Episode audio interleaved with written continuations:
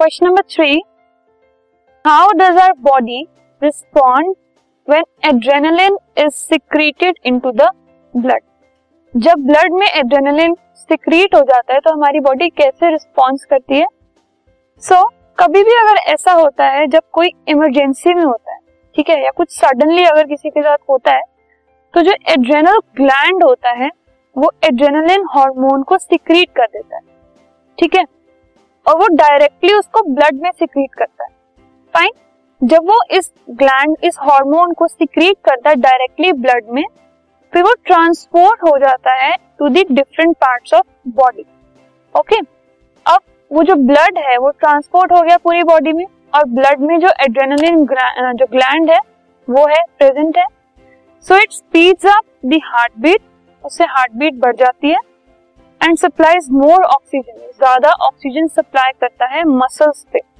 Resulting in increasing breathing rate उससे breathing rate बढ़ जाता है और ब्लड प्रेशर भी बढ़ जाता है which enable them to fight with such urgent situation जो भी अर्जेंट सिचुएशन होती है, उससे फिर एक पर्सन फाइट कर पाता है। यू माइट ऑब्ज़र्व कि जब भी अगर कोई किसी का एक्सीडेंट होता है या फिर कोई इंजरी होती है तो उसकी जो पेन है, वो थोड़ी देर बाद शुरू होती है।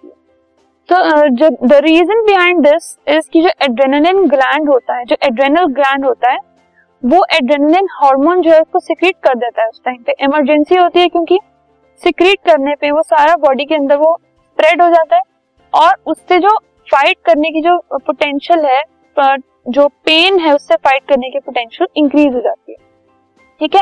सो so, जैसे बॉडी जो नॉर्मल अपने पोजीशन में आती है और जो एड्रेनलिन हार्मोन है वो अपनी अपना इफ़ेक्ट खत्म कर देता है, खत्म कर देता है। उसके बाद धीरे धीरे आपको पेन जो है वो रियलाइज़ होनी शुरू होती है।